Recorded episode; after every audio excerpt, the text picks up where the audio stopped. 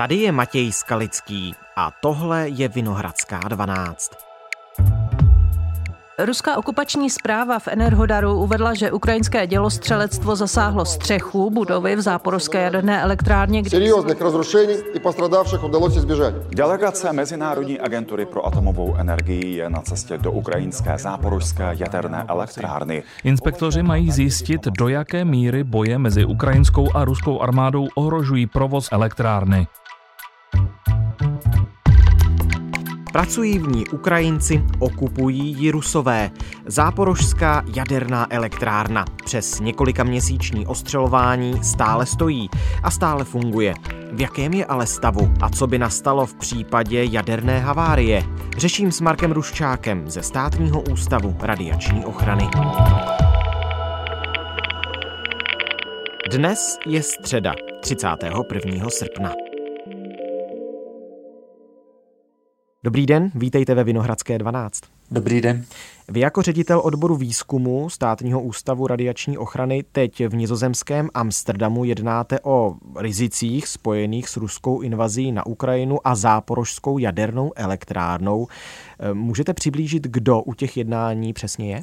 Jsou to především reprezentanti několika evropských jaderných regulačních úřadů a jejich podpůrných organizací, včetně toho ukrajinského a také zástupci z Evropské komise. Je to obecně dáno pod hlavičku Asociace eh, západoevropských jaderných regulátorů.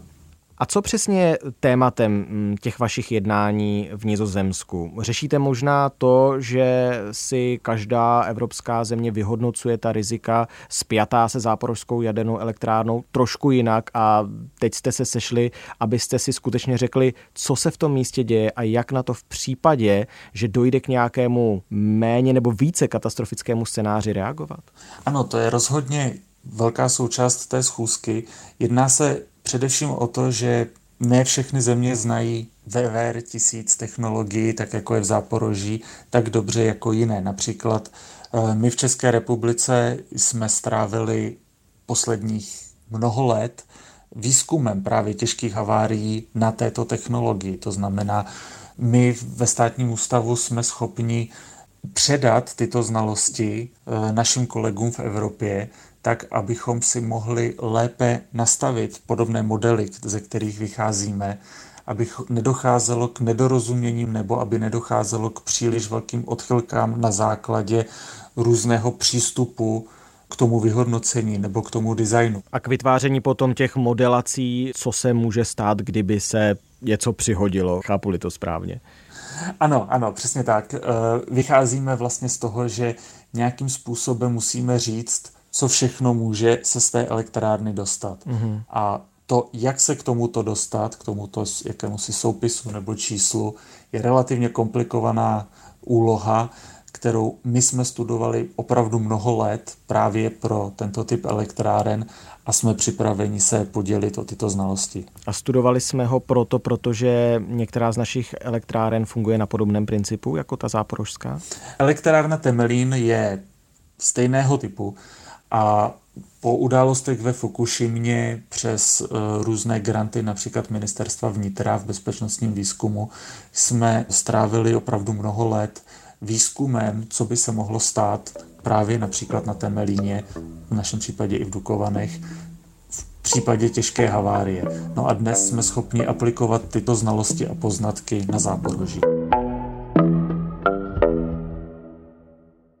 K této elektrárně zamířila také mise Mezinárodní agentury pro atomovou energii. Jaký je její cíl? Co bude zjišťovat? Cílem této mise je zhodnotit stav elektráren, elektrárny jednotlivých bloků, funkčnost jejich bezpečnostních systémů, míru jejich poškození v samotném areálu, zhodnotit podmínky, v jakých pracuje personál a v neposlední řadě provést kontrolu jaderného inventáře elektrárny. V zásadě cílem této mise je přinést věrohodné a ověřené informace, abychom my s nimi mohli potom pracovat. Jaké kompetence vlastně Mezinárodní agentura pro atomovou energii má? Co může dělat? E, tato agentura má obrovskou zásobu lidských znalostí, expertů z celého světa i z České republiky, kteří v různých oblastech jí pomáhají. Proto například experti, kteří jedou do Záporoží, jsou lidé, kteří tyto elektrárny znají, vědí, na co se mají koukat, vědí, po čem se mají dívat, vědí, co by tam mělo být, co by tam naopak být nemělo. Eh, jsou to lidé s dlouhou praxí. Takže se ta mise dá nazvat i takovou kontrolorskou, inspektorskou výpravou? Určitě, určitě se to tak dá říct a tato výprava bude naprosto zásadní právě pro přínos těch informací. Jediná otázka bude, kam všude budou tito experti vpuštěni. Mm-hmm. To v tuto chvíli eh, nevíme. Doufáme samozřejmě, že uvidí všechno nezbytné. Mm-hmm. Ale Rusko muselo souhlasit s, s touto misí, takže se dá asi předpokládat, že se dostanou i na místa, kam by se chtěli podívat a chtěli by zkontrolovat stav té elektrárny. Podle posledních informací ano, dokonce snad ruská strana tuto misi vítala, což ve mně zbuzuje jistou nejistotu, abych se tak přiznal. Ovšem součástí té skupiny budou například experti také z Litvy nebo z Polska a nemyslím si, že zástupci těchto států by byli jakkoliv benevolentní k jakýmkoliv ústupkům. V záporožské elektrárně stále pracují Ukrajinci, přestože se ta elektrárna nachází tedy na obléhaném území eh, ruskými vojáky? Ano, eh, drtivá většina personálu nebo alespoň kritického personálu, o kterém víme, jsou Ukrajinci. Rusové potřebují, aby tam nadále pracovali a zachovali vlastně činnost té elektrárny. Obecně personál jaderné elektrárny je velmi unikátní, protože každá jaderná elektrárna je unikátní a vycvičit nový personál je velmi náročné. Dokonce i kdybyste vzal personál z jiné obdobné elektrárny, například z Českého Temelína, což je typově eh, velmi obdobná elektrárna, tak by ten personál měl zásadní problém provozovat ty bloky. To znamená, tento personál je pro kohokoliv kdo chce tyto bloky provozovat, velmi důležitý. Ovšem stále platí, že ti lidé jsou pod obrovským stresem a díky nim také zachováváme určitou míru jaderné bezpečnosti. Dá se očekávat, že ti mezinárodní inspektoři, když už jsem je tak eh, nazval, tam eh, přivezou i třeba nějaké náhradní díly, přístroje pro monitorování radiace a podobně, další důležitý materiál? Ano, mnoho materiálu bylo výslovně vyžádáno. To znamená, neznám konkrétní soupis tohoto materiálu. Pokud vím, tak jsou to ty, co jste jmenoval. Nevím, jestli všechny. Vím, že byly během eh, různých útoků poničeny právě měřáky radiace. Eh, to znamená, ty budou určitě součástí tohoto materiálu.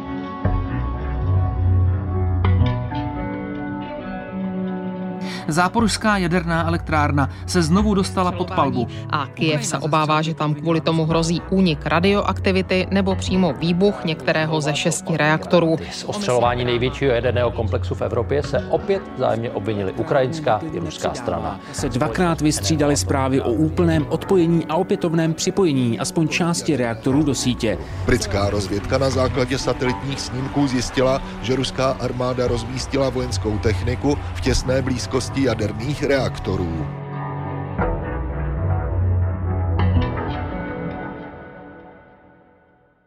Znamená pro elektrárnu nějaké bezprostřední riziko, to skoro každodenní eh, vlastně informování o tom, že tam dochází k nějakým zásahům, ostřelování v těch místech, bojům a podobně? Tady je hrozně důležité si uvědomit míry různých rizik.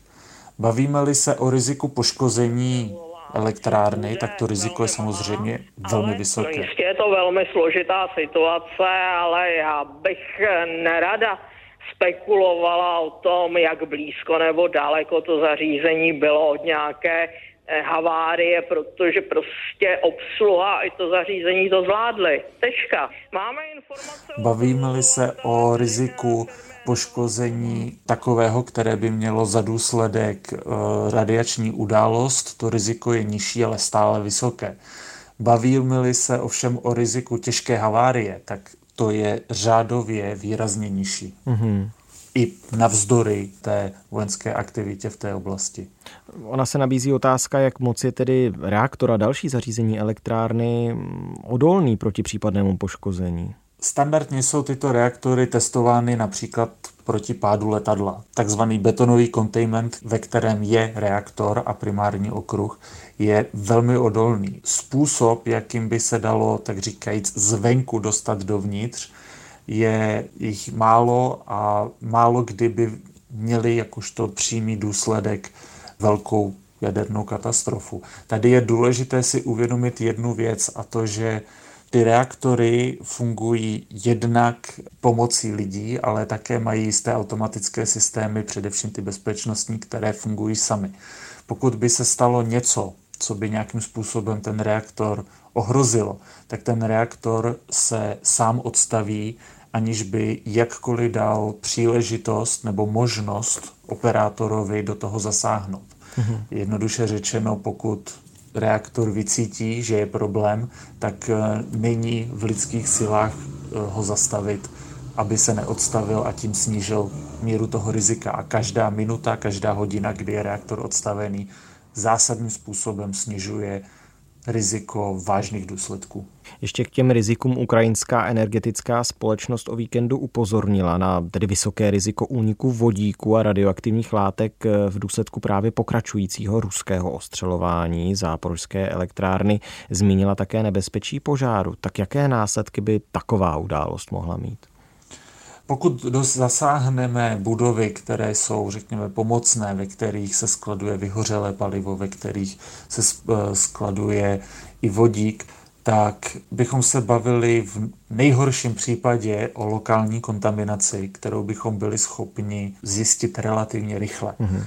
I vlastně na základě sítě, která je v celé Evropě, která je na Ukrajině a v než by to sem došlo během několika dnů, tak bychom to dokázali změřit i u nás eh, ve státním ústavu radiační ochrany, kde dokážeme zaměřit i úniky, které se staly historicky například na území Ruska. To znamená, eh, pokud by šlo o rizika pro konkrétní lokalitu, tak ta samozřejmě by byla, tam by byla jistá míra kontaminace, ale bylo by to velmi lokální.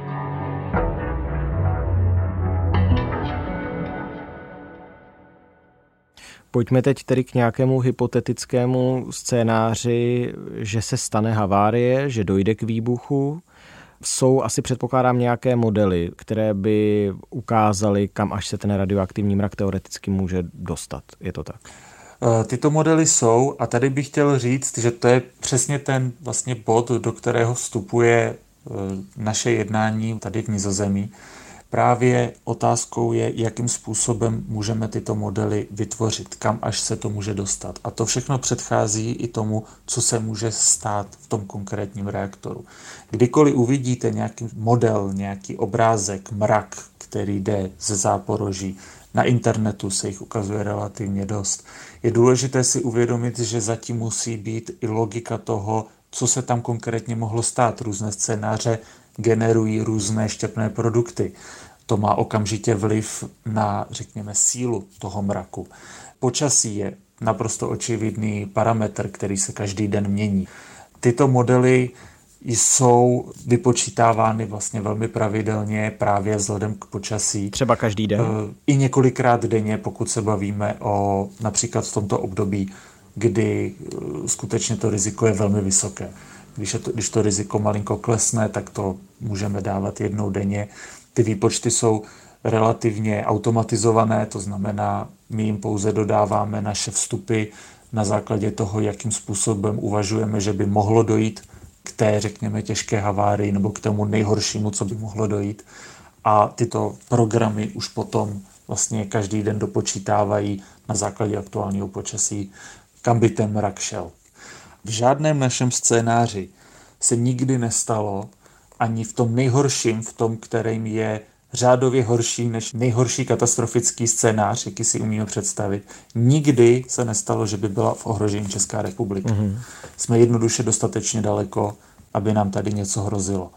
Samozřejmě nějakým způsobem, čím blíž, tím je to horší, ovšem drtivá většina těch scénářů, a znovu já musím tady zdůraznit, že ty počítají se scénáři, které v zásadě nemohou nastat, protože jsou tak katastrofické, že není fyzický způsob, jak tomu docílit. My to využíváme pro takzvaně konzervativní přístup.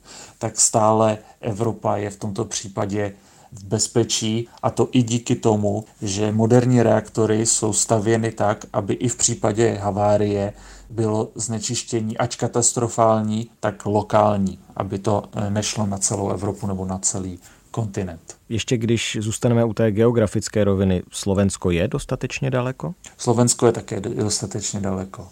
To znamená, že ty dopady by byly pouze v Jižní Ukrajině? Eh, velmi pravděpodobně záleží znovu na tom, jakým způsobem, je, jestli prší, jestli neprší, jak fouká vítr. Eh, hmm. Tohle to dokáže být, eh, řekněme, v v ideálních klimatických podmínkách se budeme bavit o nižších desítkách kilometrů. Obavy světa o bezpečnost elektrárny tito lidé poblíž Záporoží dosud nezdílí. Co bude, to bude. Pokud by pršelo, hodně foukalo, mohlo by to být o něco víc. Já opravdu nechci teď říkat lajnu, za kterou už nic a před kterou něco, ale obecně se bavíme o desítkách kilometrů, kdy skutečně by to riziko bylo vysoké. A jak ty přípravy na konkrétní scénáře, včetně toho nejhoršího, vypadají? Jaké vlastně kroky se konají pro to, aby jsme v ten moment, kdyby k něčemu takovému došlo, mohli co nejrychleji reagovat? Tak první jakákoliv informace pro reakci vychází právě z měření radiace v okolí té elektrárny.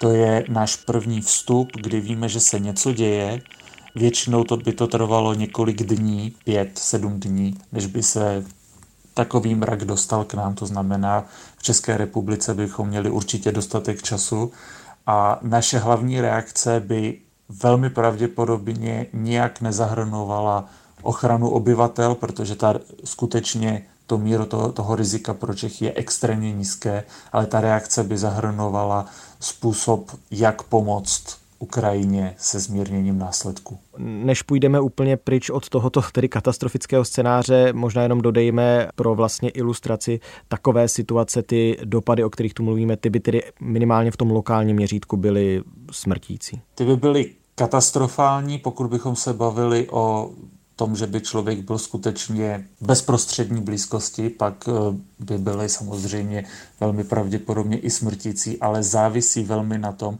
jakým způsobem by docházelo k té katastrofě, protože je opravdu velmi náročné dojít do toho stavu, i když chcete. Ta elektrárna se vám velmi efektivně brání v každém jednom kroku. Dostat se do takovéhoto scénáře my většinou vycházíme z předpokladu, že už k němu došlo, už se reaktor taví a jak jsme se k tomu dostali, na tom už nezáleží, protože tím vlastně pomineme veškeré možnosti, veškeré permutace různých vstupních scénářů. My předpokládáme, taví se to a jdeme dál, co budeme dělat potom. Ale znovu zdůrazňuji, že tady ty pravděpodobnosti jsou opravdu extrémně nízké. Nicméně o to důležitější je, že musíme zjistit tedy reálný stav elektrárny v důsledku ruské invaze na Ukrajinu zřejmě tedy poprvé došlo k situaci, že se bojuje v bezprostřední blízkosti jaderných elektráren. Energodar 2220 28. augusta 22 года. Nedaleko největší atomové elektrárny v Evropě se znovu rozhořely ohně. Rakety dopadly do... Pamatují na takové případy například nějaké válečné smlouvy, konvence?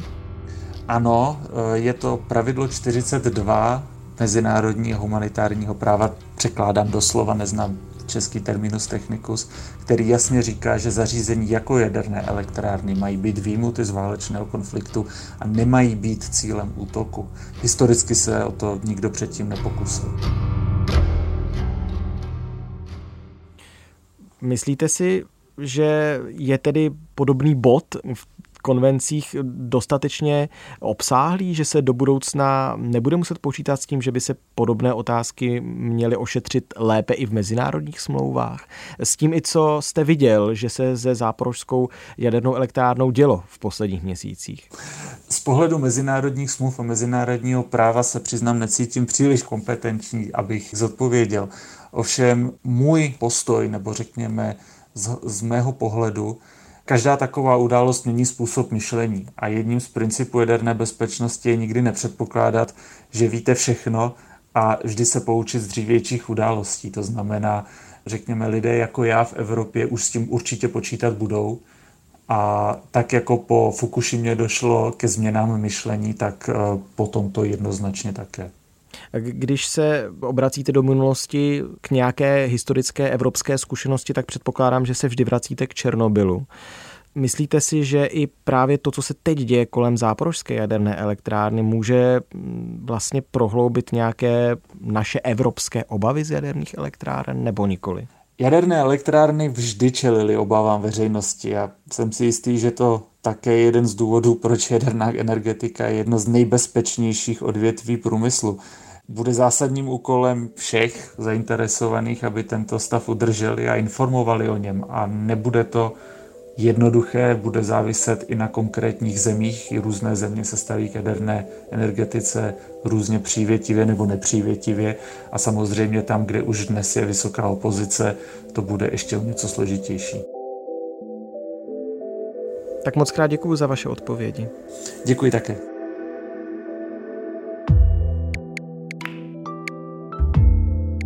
Tohle už je všechno z Vinohradské 12, z pravodajského podcastu Českého rozhlasu. Dnes o záporožské jaderné elektrárně. Mluvil jsem s Markem Ruščákem ze státního ústavu radiační ochrany, toho času na jednáních v nizozemském Amsterdamu. Česko má zkušenosti s modely následků případné havárie a sdílí je tedy se svými evropskými kolegy. Vinohradskou 12 poslouchejte na webu i rozhlas.cz i v podcastových aplikacích. Nová epizoda vychází každý všední den, jen pár hodin po půlnoci. Naslyšenou zítra.